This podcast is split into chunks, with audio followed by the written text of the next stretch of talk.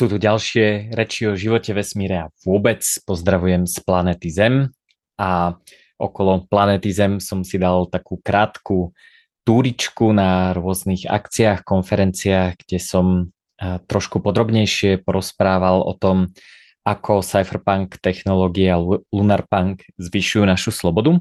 A na túto tému som už natočil podcast, ale venoval som sa v nej skôr tej technologickej časti. A v tomto podcaste by som vám povedal niečo o uh, takom, o, o takej filozofii slobody z pohľadu hierarchii a uh, vystúpenia z hierarchie akým, a, akým spôsobom uh, vlastne môžeme prepojiť tieto cypherpunk technológie s nejakými inými stratégiami na, na zvyšovanie slobody.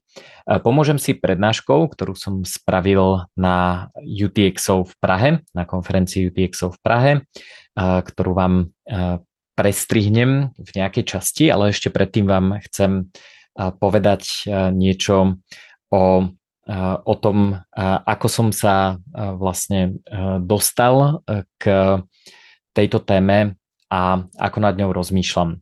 Začnem citátom od Elena Bluma, historika, ktorý hovorí, že najúspešnejšia tyrania nie je tá, ktorá používa silu na zabezpečenie uniformity, ale tá, ktorá odstraňuje povedomie o iných možnostiach, ktorá spôsobuje, že sa zdá byť nepredstaviteľné, že iné cesty sú životaschopné a ktorá odstraňuje pocit, že existuje niečo mimo. To niečo mimo uh, outside um, je uh, taký slogan paralelnej polis, ktorá hovorí, že vojdi von a uh, toto, to odstránenie toho pocitu, že existuje niečo mimo je niečo, čo podľa mňa momentálne zažívame.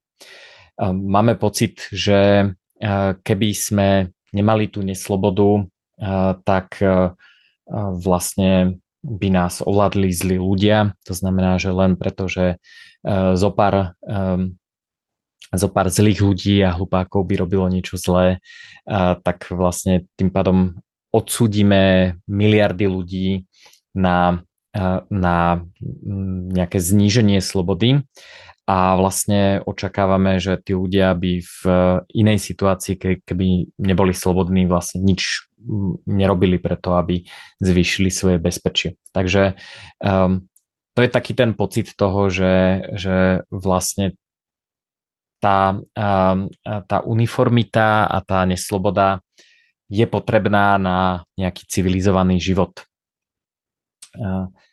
Pomôžem si možno s takým uh, historickým príkladom, že uh, počas uh, otrokárskeho zriadenia, či už v Amerike a od, uh, od nejakého uh, 15. 16. storočia a, alebo, alebo teda v starovekom uh, Grécku a Ríme, tak ľudia vlastne hovorili, že OK, ale ako kto by zbieral tú cukrovú trstinu a, a pestoval kukuricu a, a, a vlastne vyrábal jedlo, keby sme nemali otrokársky systém. Že to je vlastne daň za, za civilizáciu a keby sme takéto niečo vlastne nemali a nepodporovali, tak vlastne nemáme tú kvalitu života, ktorú máme. Čiže um, je to, je to vlastne taká taká povera, že,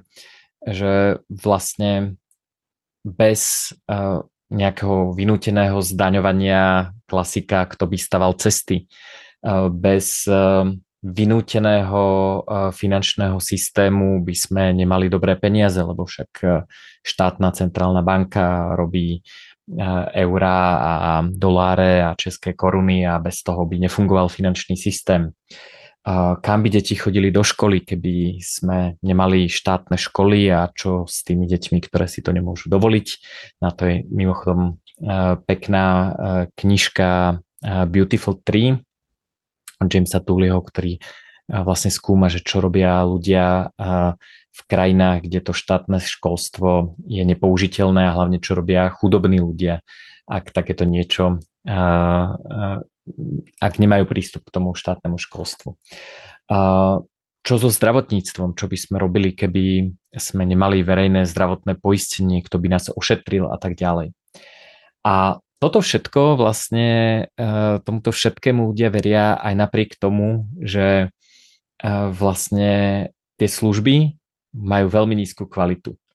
Že eurá, doláre a české koruny sú v zásade shitcoin. Ako nechcem to nejako veľmi haniť, ale je to, je to niečo, čo stráca na hodnote a, a vlastne neumožňuje nám sporiť a keď nemôžeme poriadne sporiť, tak to zvyšuje časovú preferenciu, to znamená, že nerozmýšľame dlhodobo.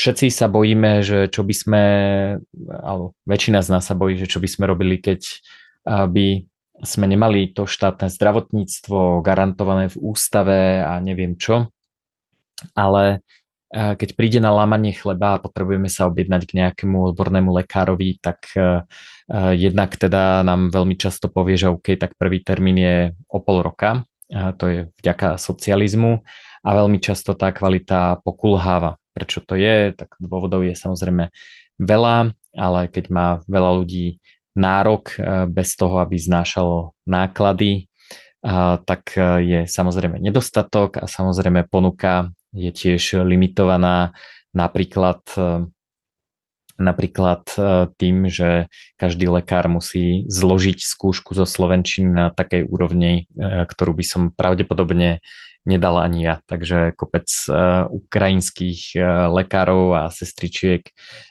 sa u nás nemôže živiť tým, čo vyštudovala a tým, čo, tým, čo vedia robiť, ale, ale robia niečo iné. Takže máme veľmi zlú dostupnosť zdravotnej starostlivosti, ale aj napriek tomu sa toho držíme, že preboha, že čak keby to robil súkromný sektor, tak, tak uh, by sme vlastne nedostali to, čo životne potrebujeme. No a ja si myslím, že to bohužiaľ ne, mnohí ľudia nedostávajú ani dnes a, a, a je, je to teda ako veľmi smutný výsledok. A napriek tomu je niečo, čo potrebujeme ešte viac k životu, napríklad jedlo. A neviem, či ste niekedy v tom súkromnom sektore zažili nedostatok potravín, ale ja vidím obrovské množstvo poskytovateľov týchto služieb v kvalite, ktorá nás nezabije. A bez toho, aby, aby teda farmár musel alebo predajca v potravinách musel zložiť skúčku zo Slovenčiny a um, bez toho, aby, aby to celé riadil štát do nejakej miery, samozrejme, do nejakej miery do toho zasahuje. Um, takže jednak uh, vidíme, že, že ten systém poskytuje nejaké služby, takisto ako otrokársky systém poskytoval uh, to, že boli ľudia, ktorí boli donútení zbierať cukrovú trstinu a, um, a vyrábať, vyrábať cukor, ale momentálne sú ľudia nútení financovať tieto služby ako štátne peniaze, školy, zdravotníctvo, bezpečnosť, policiu, armádu alebo, alebo súdnictvo. A máme taký pocit, že vlastne nie je alternatíva aj napriek tomu, že tá kvalita týchto štátnych služieb je podstate katastrofálna, že v mnohých veciach e, naozaj sme napriek tomu, že žijeme v e, svete, kedy sa lieta do vesmíru a máme všetci úžasné zariadenia, ktoré nás prepájajú a, e, a vlastne máme už nejakú takú prvú formu niečo, čo voláme umelé vedomie, že žijeme v technologicky pokročilej dobe, tak stále tieto, tieto inštitúcie sú z nejakej doby bronzovej. Ako z toho vystúpiť a ako, ako vlastne získať tú svoju slobodu aj napriek tomu, aby sme aj napriek tomu, že nedokážeme zmeniť vlastne ten svet okolo nás a ten systém, tak o tom bude tá prednáška, ktorú, ktorú vám prestrihnem za chvíľu, ale ešte predtým si povedzme, že naozaj existuje niečo mimo. že existujú alternatívy a že neumrieme, keď nebudeme mať tieto skvelé štátne služby, tak namiesto štátnych peňazí máme Bitcoin, máme zlato, máme veľa neštátnych alternatív, ktoré fungujú a môžeme ich dnes používať. A ja už som sa teda prepol do módu, že e, veľa ľudí hovorí, že do Bitcoinu investuj len toľko, koľko si ochotný stratiť. A ja si myslím, že e, toto platí pre Fiat, pretože e, Fiat je to, čo naozaj predikovateľne stráca na hodnote a, a teda je, je predikovateľné to, že stráca na hodnote, nevieme predikovať koľko stráca na hodnote, teda akým tempom rastú ceny, ale, ale vlastne vieme, že, že sa to deje a je to vlastne aj cieľ centrálnej banky, že centrálna banka nechce udržiavať hodnotu, ona má inflačný cieľ 2% ročne a ani ten nedokáže dosiahnuť a máme vyššiu infláciu a vlastne väčšinu času ten inflačný cieľ prestrelí. Máme alternatívu k štátnym školám a štátnemu vzdelávacieho systému. Myslím si, že toto je niečo, čo v dobe internetu a vlastne e, obrovskej dostupnosti e, informácií a obrovskej dostupnosti podnikateľov, ktorí sú ochotní e, vzdelávať, tak toto je niečo, čo vlastne vôbec, že, že ak, ak využívame tie štátne služby, tak tak len preto, že sme ich už zaplatili na daniach a, a vlastne takmer vždy je tá štátna služba horšia ako privátna alternatíva. Čo sa týka zdravotníctva, tak ja osobne žijem život, kedy nevyužívam verejný zdravotný systém, som privátne poistený a zistil som, že všetko funguje lepšie, že zrazu môžem využívať e, služby v iných krajinách, že sa mi veľmi výrazne zvýšila dostupnosť zdravotnej starostlivosti a môžem využívať e, najnovšie technológie, najnovšie poznatky a nemusím čakať na nejakú asociáciu lekárov. Čiže tá alternatíva, to niečo mimo ten outside, e, je v podstate výrazne lepšia možnosť ako to, čo máme teraz. O tom, ako už dnes fungujú nejaké alternatívy k, k napríklad k spravodlivosti alebo k bezpečnosti a k iným týmto veciam, k stavaniu verejnej infraštruktúry, k nejakým týmto ostatným veciam o ktorých e, si veľa ľudí myslí, že sú naozaj domenou, domenou štátu a bez štátu by neexistovali. A tak o tom píše Robert Chovanculiak v, vo skvelej knihe Pokrok bez povolenia, takže to nebudem opakovať.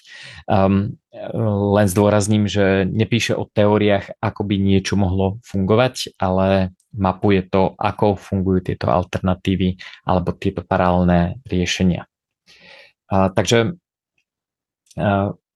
nechcem veľmi moralizovať, ale myslím si, že ten, tú súčasnú neslobodu by sme mali odmietnúť na morálnom základe. Takže toto je jediná moralizačná vsúka. Myslím si, že postoj, kto by zbieral cukrovú trstinu, ak by sme nemali otrokov, je morálne neobhajiteľný a ktokoľvek, e, kto sa zameriava na tú cukrovú trstinu, tak vlastne e, sa nezameriava na to podstatné a to je, že, že otrokársky systém je nemorálny. A myslím si, že obmedzovať ľudí na slobode je nemorálne a mali by sme to odsúdiť a dúfam, že história sa e, bude, alebo budúci historici sa budú na súčasný, súčasné formy neslobody pozerať tak, ako sa my dnes pozeráme na niekoho, kto obhajoval otrokárov eh, na základe frázy, kto by zbieral cukrovú trstinu. Takže eh, tým chcem povedať, že nemusíme vyriešiť, že kto by staval cesty a, kam by deti chodili do školy a kto by tlačil peniaze, keby sme nemali tento systém, ktorý nás obmedzuje na slobode, ale vlastne tie alternatívy máme už dnes a tie paralelné riešenia máme už dnes a mali by sme tú neslobodu a to, že páchať násilie na ľuďoch je nemorálne. To je proste, to by sme mali odsúdiť na, na morálnom základe. Takže to je koniec moralizačnej vsúky, už ďalej moralizovať nebudem v tomto podcaste. A ešte by som povedal jednu vec a to je to, že my nemusíme vlastne obhajovať tieto naše paralelné riešenia, to, čo, e, to, čo robíme nejak inak ako tým, že, že to chceme. Že veľa ľudí má potrebu obhajovať Bitcoin, pretože ja neviem, dodáva ľuďom, ktorí majú bankový účet, prístup k nejakému finančnému systému a tak ďalej. A je to vlastne taký, takéto chytanie sa slamky, že, že pre Boha musíme to tým ľuďom, ktorí to nechápu, vysvetliť, že to je úplne nutná vec, ktorú tento svet potrebuje.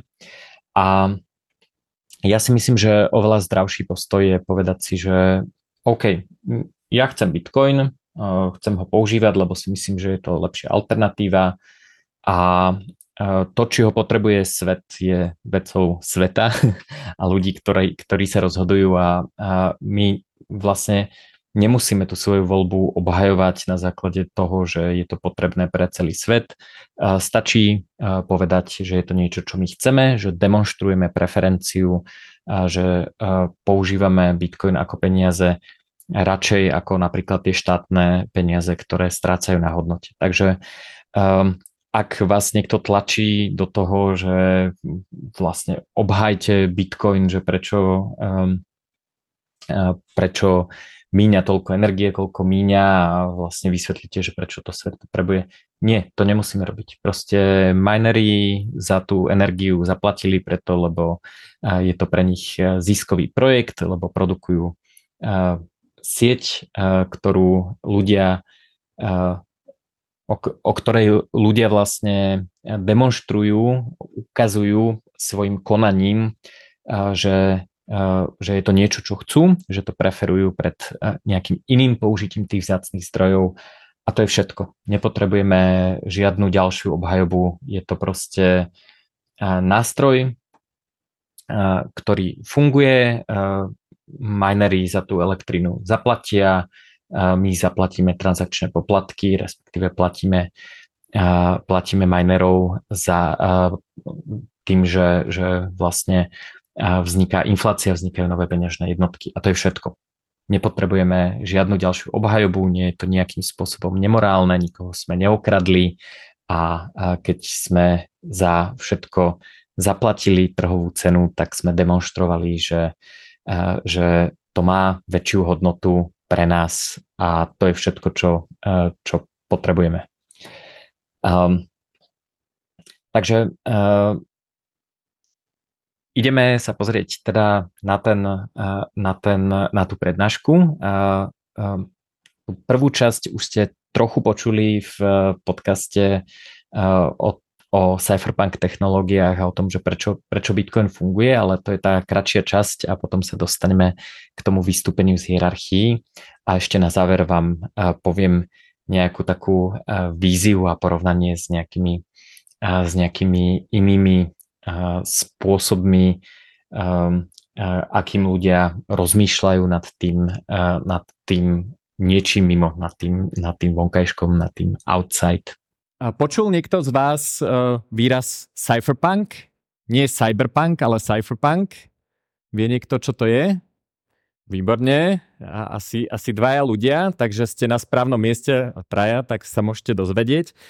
Uh, tak cypherpunkery boli ľudia, ktorí skúmali technológie ako šifrovanie, anonymizácia, elektronické peniaze a podobne za účelom uh, zvyšovania slobody.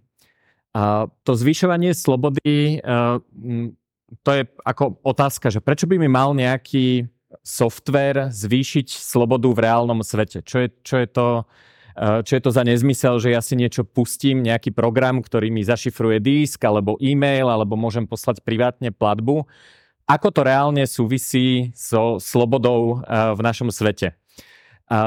Tu je dobré povedať, že cypherpunkery keď toto skúmali, tak skúmali aj elektronické peniaze. Bol to vlastne posledný krok, ktorý, ktorý vlastne cypherpunkery a potom z toho vyplývajúca filozofia kryptoanarchie dodala vo forme bitcoinu.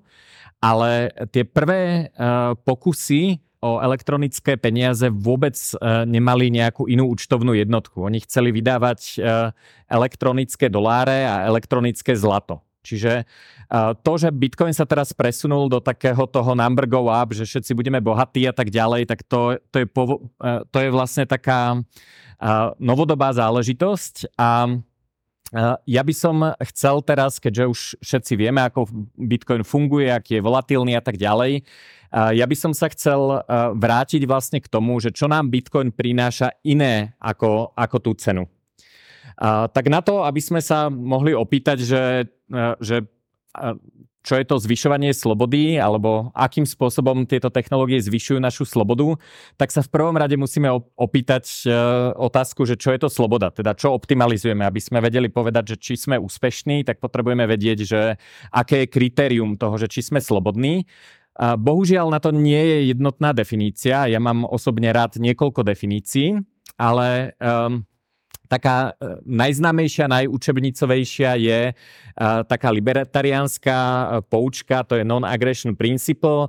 Nie je to úplne presne tak, ako to tu mám napísané, ale je to, je to podľa mňa dobré zhrnutie a to je absencia iniciácie násilia, vďaka čomu jednotlivci môžu slobodne žiť svoj život bez zásahov druhých alebo tretích strán. V preklade to znamená, že iniciácia násilia znamená, že nemôžem k niekomu prísť a len tak ho udrieť, ale môžem sa brániť. To znamená, že keď niekto na mne pácha násilie, tak samozrejme nebudem stať a, a môžem nejakým spôsobom proti tomu, a, proti tomu bojovať. A, a, neviem, či ste videli a, takúto pyramídu, táto je teda vygenerovaná pomocou Mid Journey, ale pyramída s okom, alebo oko v pyramíde, nachádza sa na dolárových bankovkách a je to taký, taký iluminátsky symbol. Neviem, či niekto z vás čítal trilógiu Illuminatus, ak nie, tak jedna z najlepších knížiek. Ak áno, tak poznám asi príliš málo ľudí, tak sa mi prihovorte, že čítali, čítal som Illuminátov. A, a tá, tá symbolizuje, tá pyramída symbolizuje uh, v mojich očiach hierarchiu a to oko uh, nejaký sledovací systém. Takže uh, proti tomuto sa práve e, nejakým spôsobom v dvoch úrovniach e, budeme e, pomocou Bitcoinu brániť. Toto nie je úplne užitočná definícia pre to, čo chceme dosiahnuť, ale v zásade ide, ide o to, že sú nejakí oni, ktorí nás k niečomu nútia a my sa chceme brániť.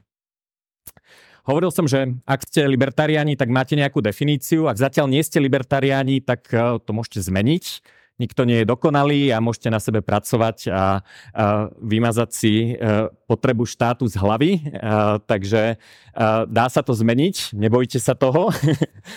um, takže filozoficky je to teda v poriadku, je to teda nejaký princíp neagresie, je to, je to dobrý spôsob slobody, ale ak chcete byť slobodní, tak nie je dobré sa spoliehať na to, že čo tí nejakí oni robia alebo nerobia. Hej, pretože máme pod kontrolou náš vlastný život a nejakých, nejaké tretie strany alebo nejakých oni nemáme, nemáme priamo pod kontrolou. Čiže všetky takéto veci, reformné úsilia, rôzne diskusie alebo verejné diskusie, flamevory na Twitteri, protesty, manifesty, všetko toto je super, ak vás to baví, ale nedosiahnete tak vyššiu slobodu. čiže na to, aby sme zvýšili svoju slobodu dnes prakticky, potre- hľadáme niečo, čo môžeme robiť. Nie nejakú filozofiu napísanú v nejakej knižke alebo nejakú tému na diskusiu, že čo je správne, čo je nesprávne. Takže hľadáme nejakú stratégiu, kde môžeme nejakým svojim konaním efektívne dosiahnuť zvýšenie slobody. A, takže ja som to poňal ako hru a, na zvyšovanie slobody, má dva levely. A, Prvá je uh, cypherpunk technológie a druhá je uh, bohom hierarchií. V obidvoch, uh, v obidvoch týchto leveloch hrá Bitcoin aj ostatné kryptotechnológie veľmi zásadné, zásadnú úlohu. Ako funguje tá kontrola štátna kontrola alebo niečo, čo ja nazývam fiat svet. Tak máme nejaké fyzické telo, vidím, že tu všetci ste prišli so svojím fyzickým telom, nevidím žiadne avatary ani nič podobné, asi ľudia na streame alebo na zázname uh, tiež nejaké fyzické telo majú, aj keď sa tu nenachádza. A, a to je veľmi podstatné uh, pri kryptoanarchii a cypherpunk technológiách.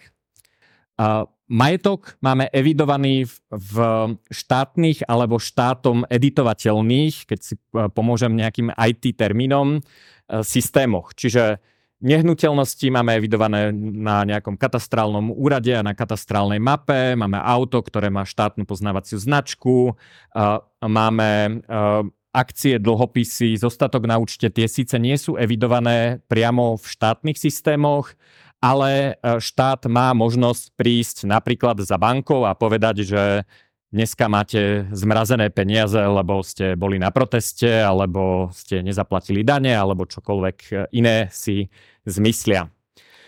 Cestovať môžeme na základe povolenia. E, povolenie sa volá PAS a to je teda povolenie také univerzálnejšie a potom, keď ideme do niektorých krajín, tak tam po nás môžu chcieť víza. Takže to je e, ďalšia časť tej architektúry e, štátnej kontroly, že e, presun nášho fyzického tela je len s povolením a musí vám štát vytlačiť papierik, na základe ktorého môžete, sa môžete presúvať.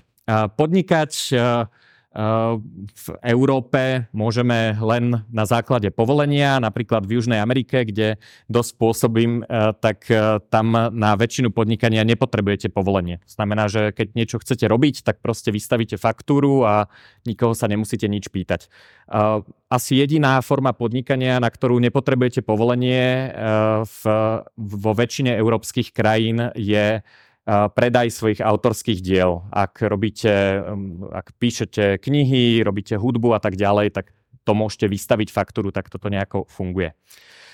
Čiže všetky tieto veci sú vo fiat svete a majú jednu zásadnú vlastnosť, že prepájajú nejaké vaše konanie alebo nejaký váš majetok s vašim fyzickým telom. Kryptoanarchia je stratégia na predchádzanie konfliktom aj so štátom pomocou týchto moderných technológií, kryptografia, anonymizácia, elektronické peniaze, slepé podpisy a množstvo ďalších technológií. A väčšina nejakých teórií slobody a väčšina stratégií je založená na snahe vyhrať konflikty. Znamená, e, ja neviem, e, niekto povie, že e, legalizácia trávy je zvýšenie slobody, ale na to, aby sme mohli legalizovať trávu, tak musíme vyhrať nejaký politický konflikt s niekým a uh, zmeniť uh, to pravidlo. Uh, kryptoanarchia takto nefunguje. Kryptoanarchia a cypherpunk technológie uh, fungujú na báze predchádzania konfliktov a uh, taký, taký základný princíp je obmedzenie viditeľného prepojenia nášho majetku a určitých druhov konania a nášho fyzického tela. Takže tuto táto anime postavička alebo manga postavička trošku, trošku je transparentná a vidno cez ňu oblaky. Takže toto chceme dosiahnuť. Čiže robíme nejaký druh konania alebo máme nejaký majetok, napríklad bitcoin, ktorý nie je prepojený s našim fyzickým telom. To je dôležité, pretože som hovoril, uh, že máme fyzické telo a to fyzické telo sa dá zavrieť do basy. Uh, bitcoinovú adresu nemôžete zavrieť do basy, takže preto vlastne uh, to oddelenie toho prepojenia, oddelenie fyzického tela a E, majetku alebo správania nám zvyšuje slobodu, pretože keď je to oddelené, tak naše fyzické telo nikto nezavrie do basy, pretože, e, pretože e, nie je prepoj s tým konaním, na základe ktorého by, by takéto niečo mohlo nastať. Historicky boli nomádi dosť slobodní ľudia, pretože cez väčšinu štátov a väčšinu území alebo väčšinu uh, nejakých, uh, nejakých uh, priestorov, kde bola nejaká hierarchická kontrola, tak cez väčšinu týchto území tie tela len prechádzali. Že oni neboli v nejakej databáze. Že ja keď idem do Tajska na dovolenku, tak nikto sa ma nepýta, že kde mám daňovú rezidenciu a uh, či som zaplatil, či som podal daňové priznanie a či mám zaevidované auto. Uh, som proste turista a prechádzam tým územím, to znamená, že som prišiel na nejaký krátky čas a za chvíľu odídem, takže tomu štátu sa neoplatí mnou zaoberať. Samozrejme, veľká výnimka je, že na to potrebujem mať to povolenie na vycestovanie, teda víza, ale my môžeme spraviť to, že ak nejaké svoje konanie a nejaký svoj majetok presunieme do toho virtuálneho priestoru, do tej niečoho, čo ja nazývam Cyphersphere, uh, tak sa môžeme stať nomádmi tam. Čiže my vlastne e, to konanie dočasne presunieme do tohto priestoru, kde sa nás nikto takéto otázky nepýta. Nepotrebujeme si pýtať povolenie, Bitcoin je permissionless, a, takže e, môžeme urobiť niečo takéto. K tomu sa ešte dostanem, ako to, ako to vyzerá. Trošku teórie, že prečo uh, tá kryptoanarchia a cypherpunk teórie fungujú. Uh, možno ste počuli, asi väčšina z vás nie, pojem Udaloop. Udaloop je z teórie vojenských konfliktov, ale je, je to teória o akýchkoľvek konfliktoch medzi dvomi a viacerými stranami. Keď majú ľudia medzi sebou konflikt, tak obidve strany prechádzajú týmto cyklom. Najprv je pozorovanie, potom je orientácia, potom je roz, rozhodnutie a potom je konanie. Čiže Observe, Orient, Decide, Act, z toho je názov UDALOOP. A poviem príklad, vidím v diálke z okna ruský tank. To je pozorovanie.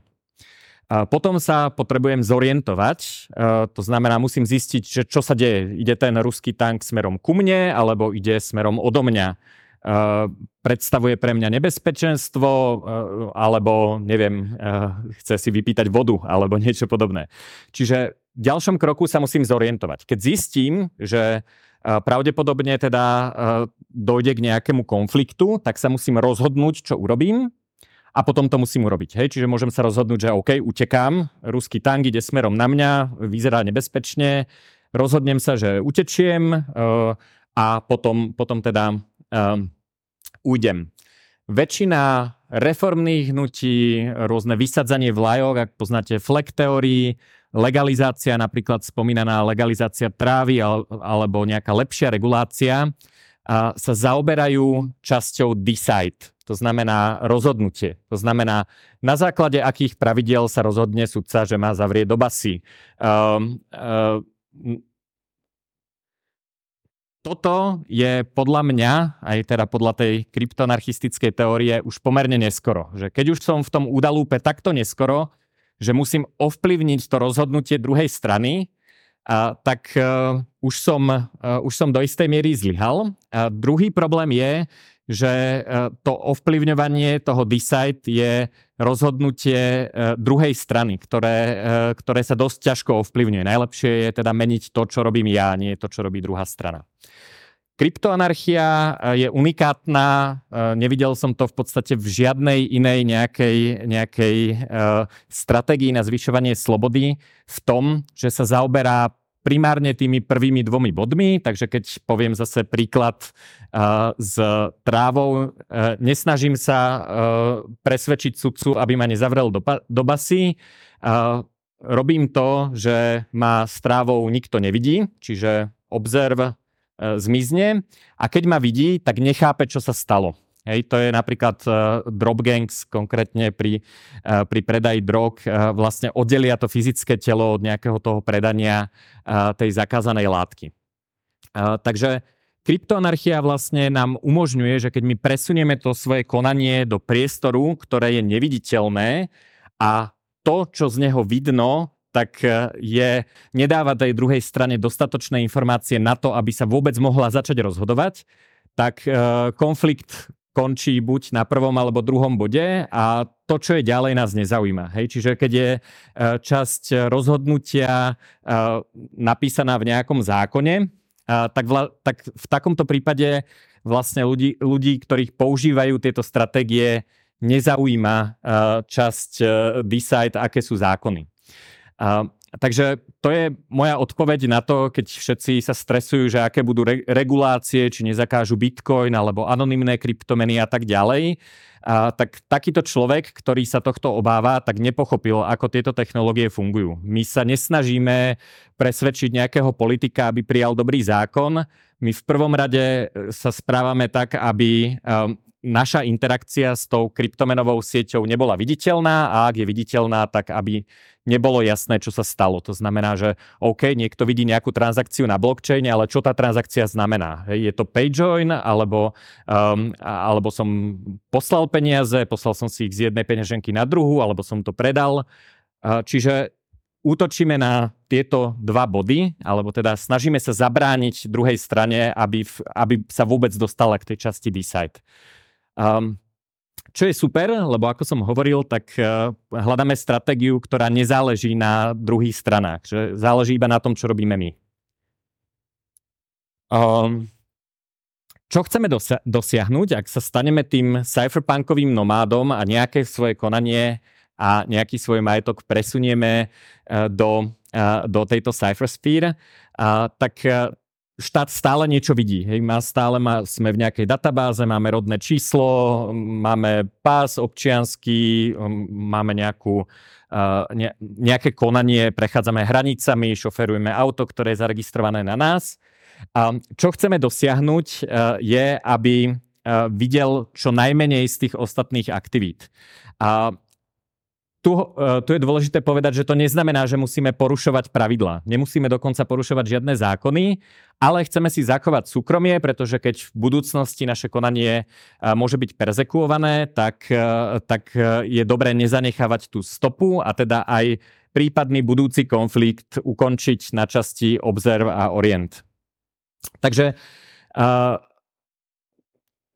dal som, si, dal som si takú inšpiráciu takými batôžkarmi. Neviem, či ich poznáte, to sú, keď idete niekde na dovolenku, tak to sú takí tí, um, takí väčšinou teda párik alebo skupina mladých ľudí, tiež som bol jeden z tých batôžkárov, cestoval som po svete.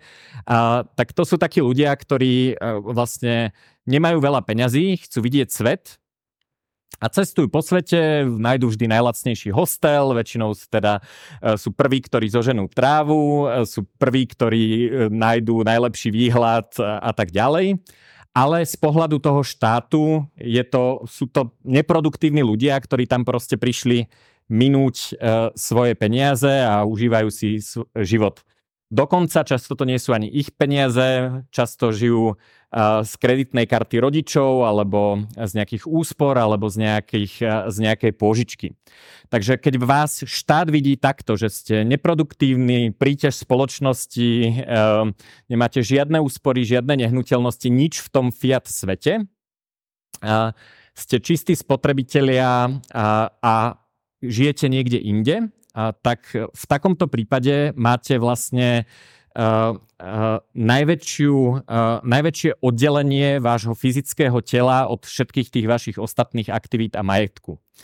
A to znamená, že ako som hovoril, existuje fiat svet, čiže všetky nehnuteľnosti, auta, akcie, dlhopisy, zostatok na účte, toto všetko je vo fiat svete.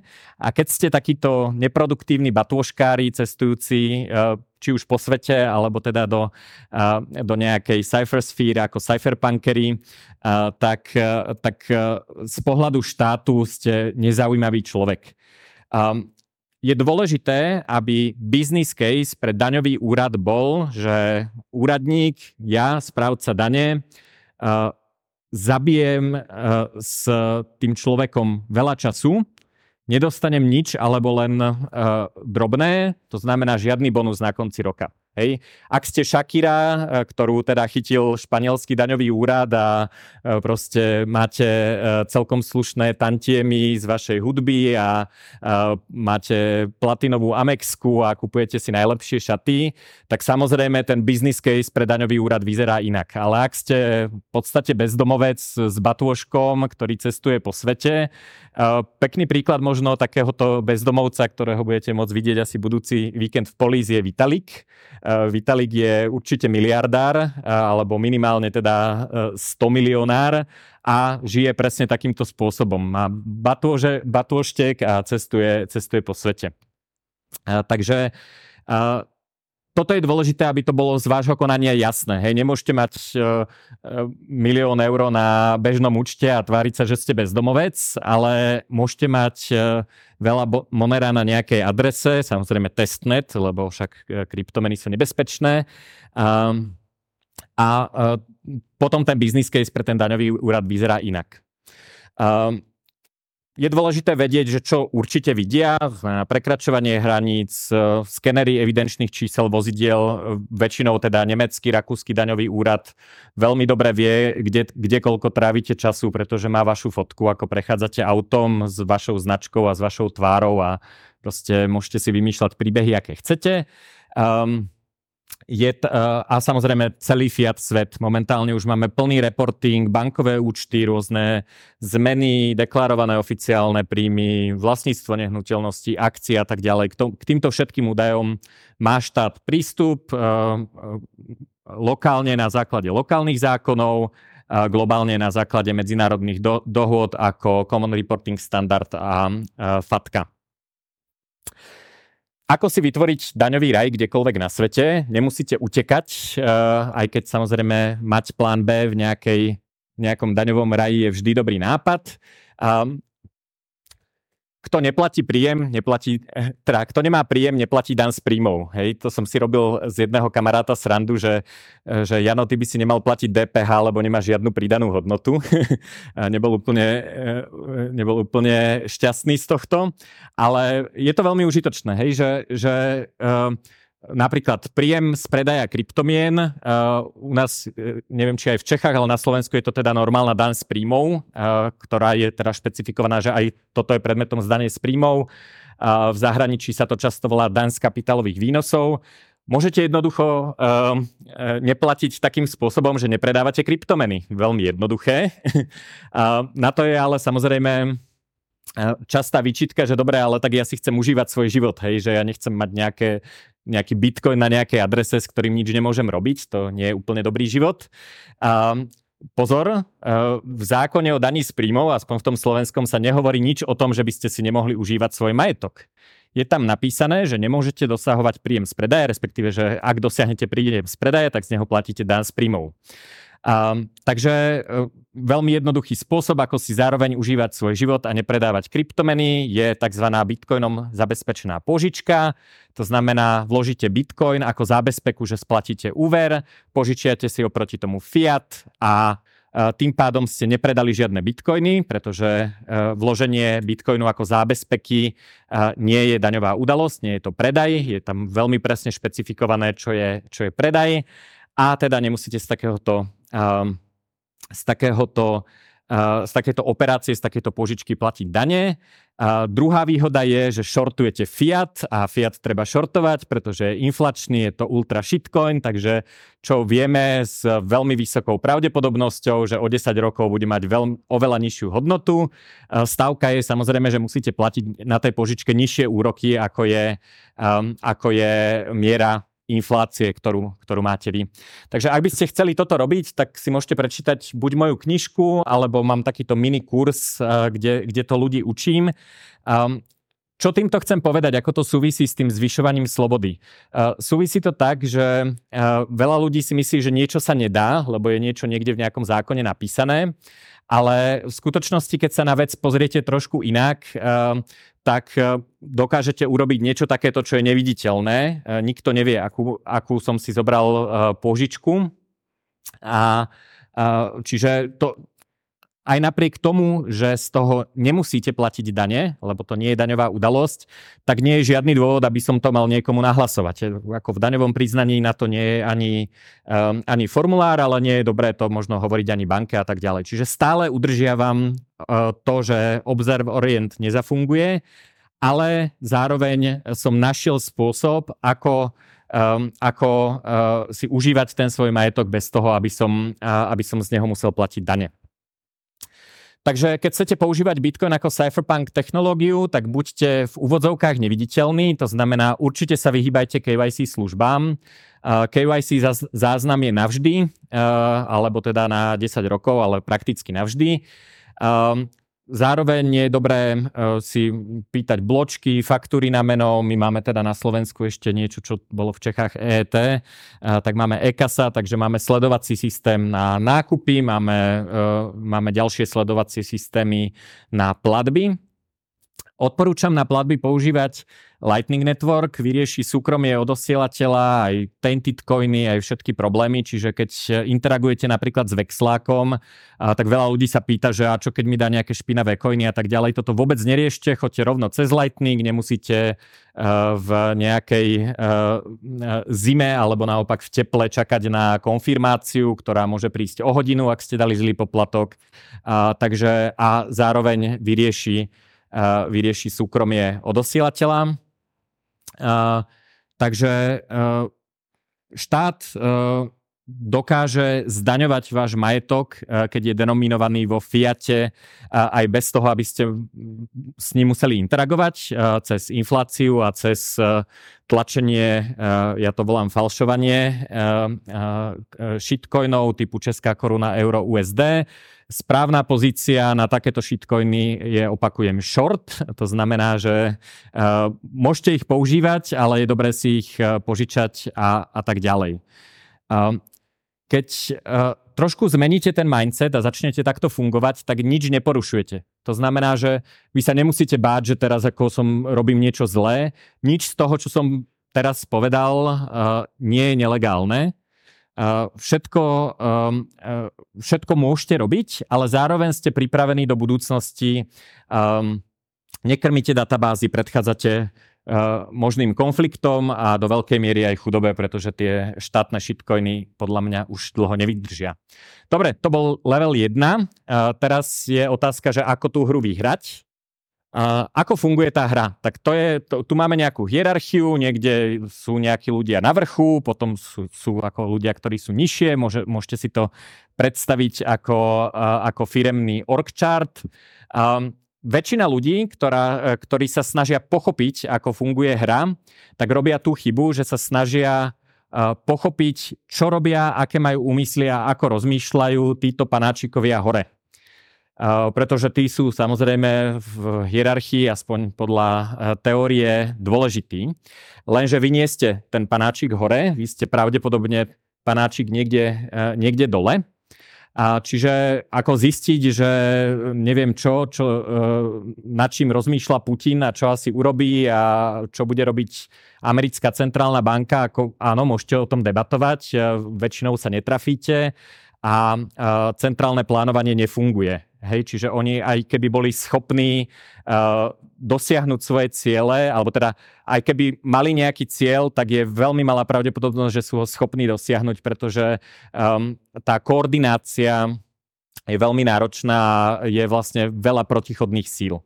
Čiže uh, ak ste uh, uh, tá postavička, ktorá sa niekde nachádza, tak môžete e, v tej hre e, zohrávať rôzne úlohy. Jedna úloha je tzv. beta.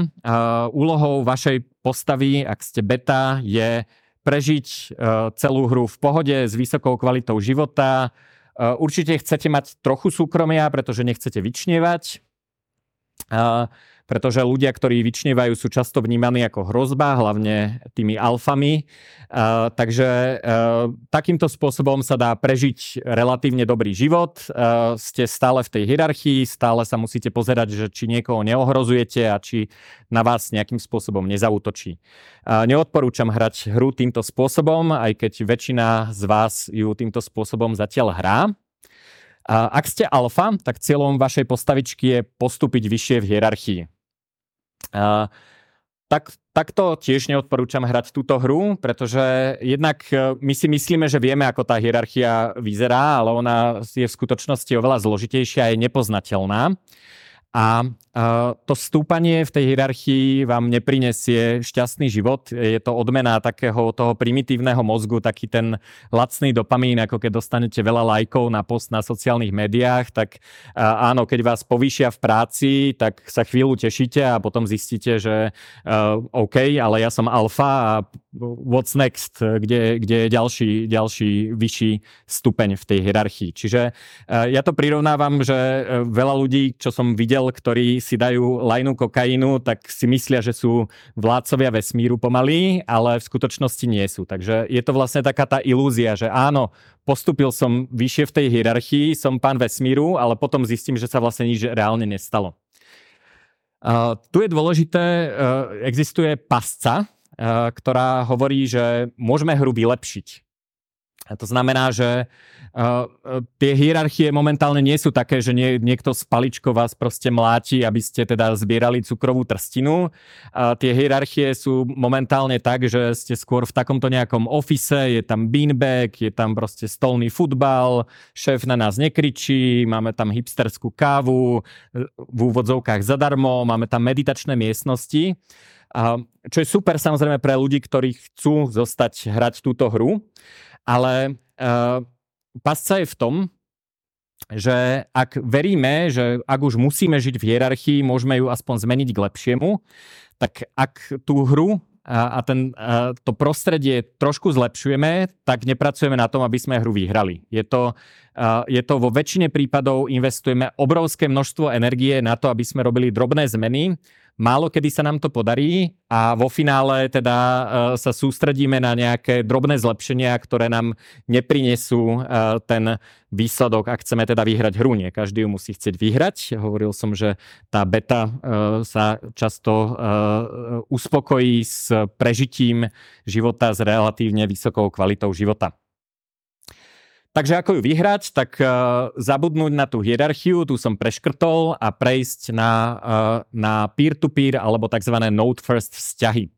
Node first vzťahy nás vracajú naspäť k Bitcoinu. Bitcoin je peer-to-peer electronic cash a vedie nás k tomu, aby sme interagovali medzi sebou ako jednotlivci, aby sme, um, aby sme uh, mali osobné a teda v prípade Bitcoinu aj ekonomické vzťahy, medzi jednotlivými ľuďmi. Že nepotrebujeme si tam nakresliť ten org chart, tú organizačnú štruktúru, ale môžeme, môžeme interagovať na báze peer-to-peer. Takže ak chcete uh, opustiť tú hru, tak musíte uh, do istej miery zabudnúť na tú hierarchiu. Samozrejme nie do tej miery ona vás stále môže ohrozovať, takže to neznamená, že sa teraz tvárim, že okolo mňa žiadna hierarchia neexistuje a som hippík a proste teším sa kvetinky slniečka. Proste treba si na ňu dávať pozor, pretože tam sú stále ľudia, ktorí vám môžu urobiť zle. Čiže tá stratégia je vypadnúť z radaru tej hierarchie takým spôsobom, aby si boli istí, že nie ste hrozbou pre ich postavenie, hlavne čo sa týka tých alf. Aj, aj bety sú trošku hrozba, lebo vy keď e, z tej hierarchie vypadnete, tak tým ľuďom sa to úplne až tak nepáči. Hej, oni chodia 9 to 5 do ofisu a majú šéfa a, a neviem čo, platia dane a tak ďalej. A, a ako je tam obyčajná závisť, ale pre tú alfu je to veľký problém, pretože tá gama, tým, že má celú tú hierarchiu na háku, tak, eh, tak môžete vyzerať uh, tak, že ohrozujete to ich podstavenie v tej hierarchii. Uh, takže toto je veľmi dôležité, nebyť, uh, neútočiť na tú hierarchiu, nesnažiť sa ako vyhrať nejaký, nejaký súboj, aby ste teda um, aby ste teda ukázali nejakej alfe, že ste lepší a tak ďalej. Proste nech si žijú svoj život a vašou úlohou je zmigrovať na peer-to-peer vzťahy. A tým sa dostávam k trošku inej definícii slobody. A hovoril som na začiatku, že sa na slobodu môžeme pozerať ako na neinicializáciu násilia, alebo teda non-aggression principle. A to je teda negatívna def- definícia slobody, že čo oni nerobia mne. Um, Iná sloboda je, že keď už mám ten priestor, už som vystúpil z tej hierarchie, alebo možno ešte ani nie som v procese, a, tak a, zrazu musím ten svoj život naplniť nejakým spôsobom. Hej, že zrazu nemám šéfa, ktorý mi o, povie, že dobre, tak od 9. do 12. programuj, a potom môžeš ísť na obed, 12 až 14.00 je meeting a tak ďalej. Toto zmizne ale ja potrebujem vlastne tú slobodu uh, kreatívne uh, využiť, aby som niečo robil, aby som tvoril, aby som produkoval. Na to treba obrovskú odvahu a pôjde vám to ťažko, keď to začnete. Ono to, sa to nezdá byť ako, ako uh, náročná vec, ale napríklad v paralelnej poli sme práve toto zažili v Bratislave, že že ľudia teda už prišli do prostredia, kde nebol nejaký šéf, ktorý im niečo hovoril a zrazu tam veľa z nich sedelo a pozerajú okolo seba, že OK, a teraz čo? Hej, že tak poďme niečo robiť, hej, že a čo? Kto, kto nám povie, čo máme robiť? No, vy si musíte vymyslieť, ja neviem, čo máte robiť. Vy ste slobodní a ak chcete robiť nejaký projekt, ak ste tu z nejakého dôvodu, a tak si to musíte vytvoriť. Čiže toto je veľmi ťažký krok a veľa ľudí ho podceňuje. Um, keď to začnete robiť, tak budete veľmi divní. Hej, že vás proste ráno napadne, že neviem čo, mňa napadlo pred pár rokmi, že idem napísať knihu a tak som sa zobudil a proste začal som robiť knihu. Hej, nikto mi to nehovoril a, a e, vlastne akože pre, pre tú väčšinovú spoločnosť, ktorá je zvyknutá na tú hierarchiu, tak oni nechápu, že OK, tak ako odkiaľ prišiel ten príkaz? Neprišiel. Um, ďalej, uh, prechodom na takéto peer-to-peer note first vzťahy sa uh, zvyčajná spätná väzba, na ktorú ste zvyknutí, stáva nepoužiteľnou. Hej, že e, vás proste šéf alebo firma pochváli, áno, zamestnanec roka, dosiahli ste ciele, dostanete bonus a tak ďalej.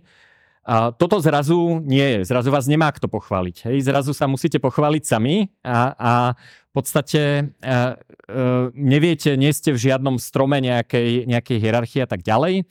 A jediná spätná väzba, okrem teda nejakej, e, nejakej interakcie s vašimi zákazníkmi, je vami vytvorená hodnota, ktorá sa nazýva zisk. E, existuje dôvod, prečo oni, teda tí oni v úvodzovkách, e, nemajú radi zisk, pretože je to veľmi užitočná spätná väzba, ktorú, ktorá nezávisí od nich.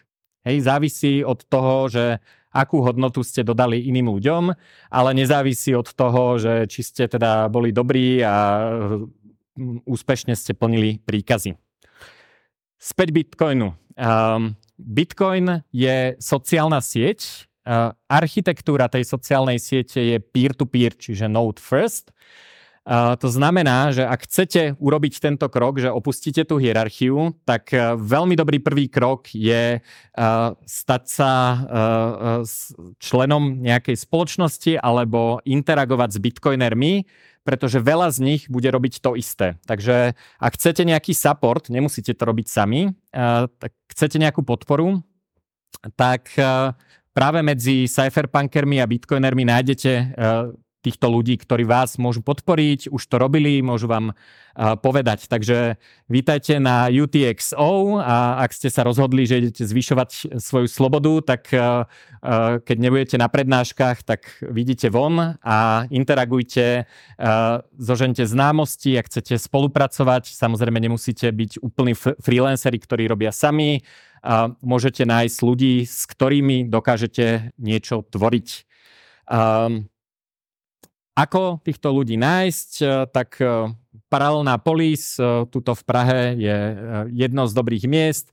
Bitcoin meetupy, cestovanie je veľmi dobré, keď idete na nejak, do nejakej hipsterskej di- digital nomad meky, tak tam je kopec ľudí, ktorí takto fungujú. Nie všetci. Niekedy sú to iba remote workery, ktorí len nechodia do kanclu.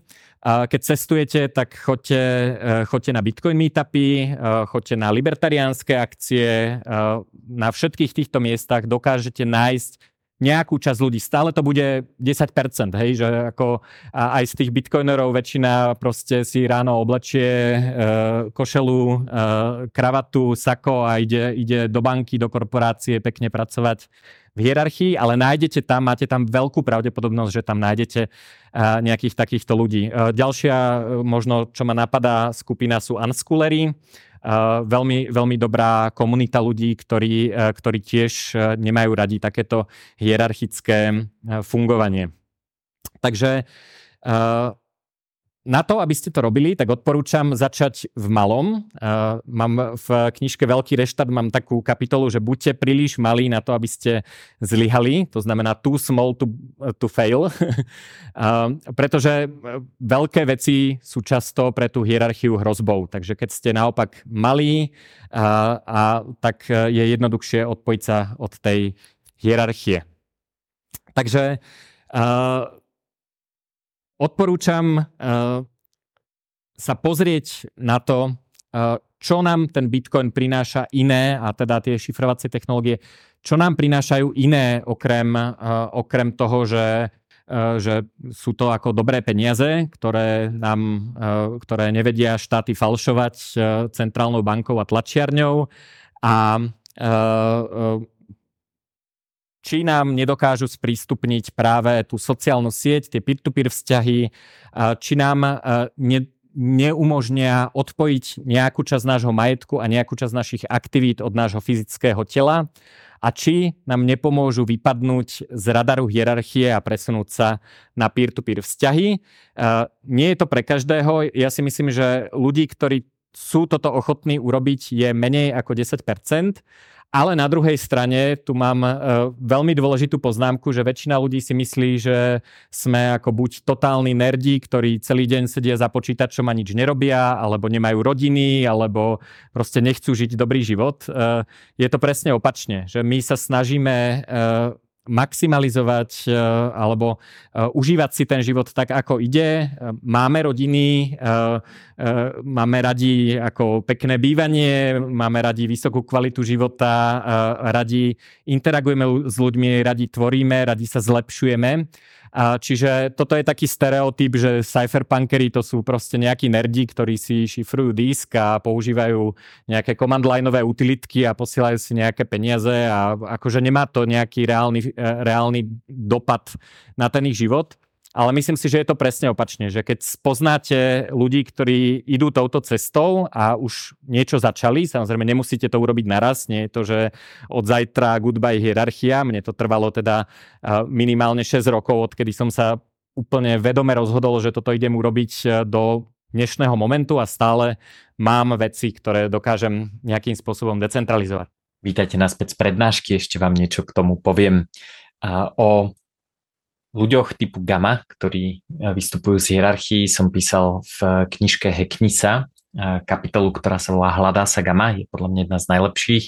A na blogu mám e, prvú časť tejto kapitoly, takže nájdete ju v linkoch, ale odporúčam celú, celú kapitolu z knižky Heknisa, hlavne ak chcete vedieť, ako sa stať týmto gamma človekom, prípadne ako s nimi e, interagovať a ako vlastne pracovať na tom vystúpení z tých hierarchií, tak je to podľa mňa dobrý zdroj. A Používanie kryptotechnológií a bitcoinu je samozrejme tiež e, dôležitá téma, tej sa venujem veľmi intenzívne v knižke Kryptomeny vyhekuj si lepší život, takže e, tiež odporúčam si ju prečítať, že OK, ako to reálne urobím, ako to aplikujem, ako môžem žiť e, život, ako môžem zvládať um, tú volatilitu a tie nejaké unikátne vlastnosti, ktoré bitcoin a kryptomeny prinášajú tak e, toto, e, tieto skúsenosti som sa snažil spísať práve v tejto knižke. A poďme si ešte povedať niečo o tom priestore, o tom vonkajšku, o tom parálnom systéme, o tom outside. E, v knižke Atlas pokročil pred plecami, alebo Atlas Shrugged, myslím, že u nás sa to prekladalo aj ako Atlasová vzbura ale to je podľa mňa dosť e, zlý preklad. A, tak e, v tejto knižke od Ayn Rand a, vlastne produktívni ľudia, ktorí, e, ktorí vytvárali hodnoty a, a, a jej slovami a, vlastne nejakým spôsobom poháňali motor tohto sveta tým palivom ktorý, ktorý poháňal tento svet e, k, k rozvoju. A tak títo ľudia vlastne vyhlásili štrajk. A to je teda e, hlavná, hlavná myšlienka tejto knižky, alebo hlavná, hlavná zápletka. A takou hlavnou postavou tejto, tejto knižky je John Gold, ktorý založil to Galtovo údolie a vlastne obchádzal chodil, interagoval s podnikateľmi alebo s inými produktívnymi ľuďmi a, snažil sa im vysvetliť, že možno je na čase zastaviť e, tento motor e, tohto sveta vyhlásiť štrajk a odísť do e, údolia, ktoré založil, Galtovo údolie, Galt's Gulch, kde kde tí ľudia prečkajú vlastne nejaký, nejaký čas, kým, kým si svet uvedomí, že bez tých produktívnych ľudí svet vôbec nefunguje. Je to trošku odvolanie na taký, taký cyklus e, toho, že že vlastne spoločnosť produkciou bohatne. Každá dobrovoľná interakcia zvyšuje bohatstvo spoločnosti a jednotlivcov aj spoločnosti, takže vždy, keď sa rozhodnete, že si niečo kúpite alebo niečo predáte, tak vymieňate pri dobrovoľnej výmene niečo s nižšou hodnotou za niečo s vyššou hodnotou. Takže každá, každý obchod, každá produktivita vlastne zvyšuje bohatstvo spoločnosti Čiže určite to nie je zero sum game. No a keď toto nejakým spôsobom vo svete funguje a spoločnosť bohatne, tak si ľudia často povedia, že OK. A teraz poďme zachrániť e, tých, ktorí neprodukujú z rôznych e, dôvodov, či už objektívnych alebo, alebo aj subjektívnych. Mne sa napríklad často nechce produkovať. A, ale samozrejme sú aj rôzne objektívne dôvody, prečo niekto nemôže produkovať napríklad e, ťažké zdravotné postihnutie alebo množstvo, množstvo iných vecí. No a vlastne v tomto bode uh, začnú uh, tí ľudia požadovať po, tej, po tých producentoch, ktorí vytvárajú to bohatstvo, že poďme časť toho bohatstva použiť na to, aby sme pomohli tým ľuďom, ktorí si nemôžu pomôcť sami. A samozrejme nestačí to, že ich pekne poprosíme, ale musíme ich k tomu nejakým spôsobom donútiť.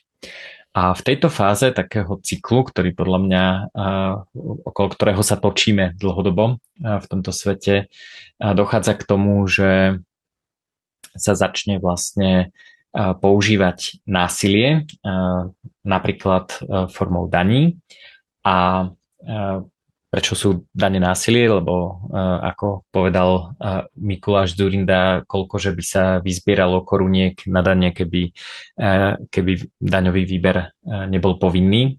Takže ak niekto nezaplatí dane, tak sa veľmi ľahko môže stať, že príde k násiliu, že ich niekto od toho človeka násilím vyberie alebo ho násilím zavedie do väzenia.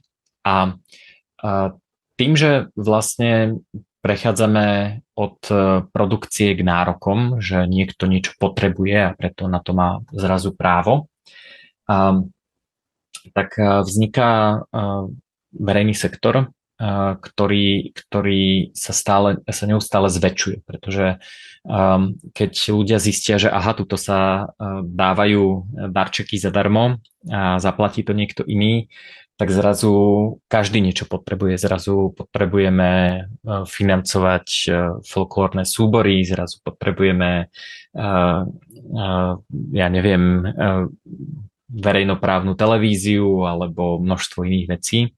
A vlastne začne sa nafúkovať tá, tá časť toho verejného sektora. A v nejakom momente teda to nafúkovanie dosiahne e, takých rozmerov, aké, aké máme teraz a produktívni sú ľudia si povedia, že OK, stačilo. E, ja rád pomáham, ako produkcia znamená, že riešim problémy ľudí, takže ja rád riešim pro, problémy ľudí, to je jediný spôsob, ako sa dá e, eticky zarábať. Eticky znamená, že výmeny sú dobrovoľné a a mám toho dosť a proste už, uh, už to nechcem robiť, už, uh, už ma to nebaví, že, že vlastne uh, ja niečo vyprodukujem a niekto mi tú vyprodukovanú hodnotu zoberie a dá to na nejaký úplný nezmysel uh, typu vojna alebo niečo podobné a, a mám toho dosť. No a to si vlastne povedal uh, ten hlavný hrdina uh, tohto Atlas Shrugged a zobral tých ľudí, tých produktívnych ľudí do toho Galtovho údolia, kde vlastne štrajkovali a tam si tak ako vegetili, pestovali si mrkvičky a občas e, zorganizovali nejaký koncert, diskutovali a chilloutovali oddelenie od sveta a čakali teda, že kedy dôjde k tomu kolapsu a kedy, kedy vlastne ten cyklus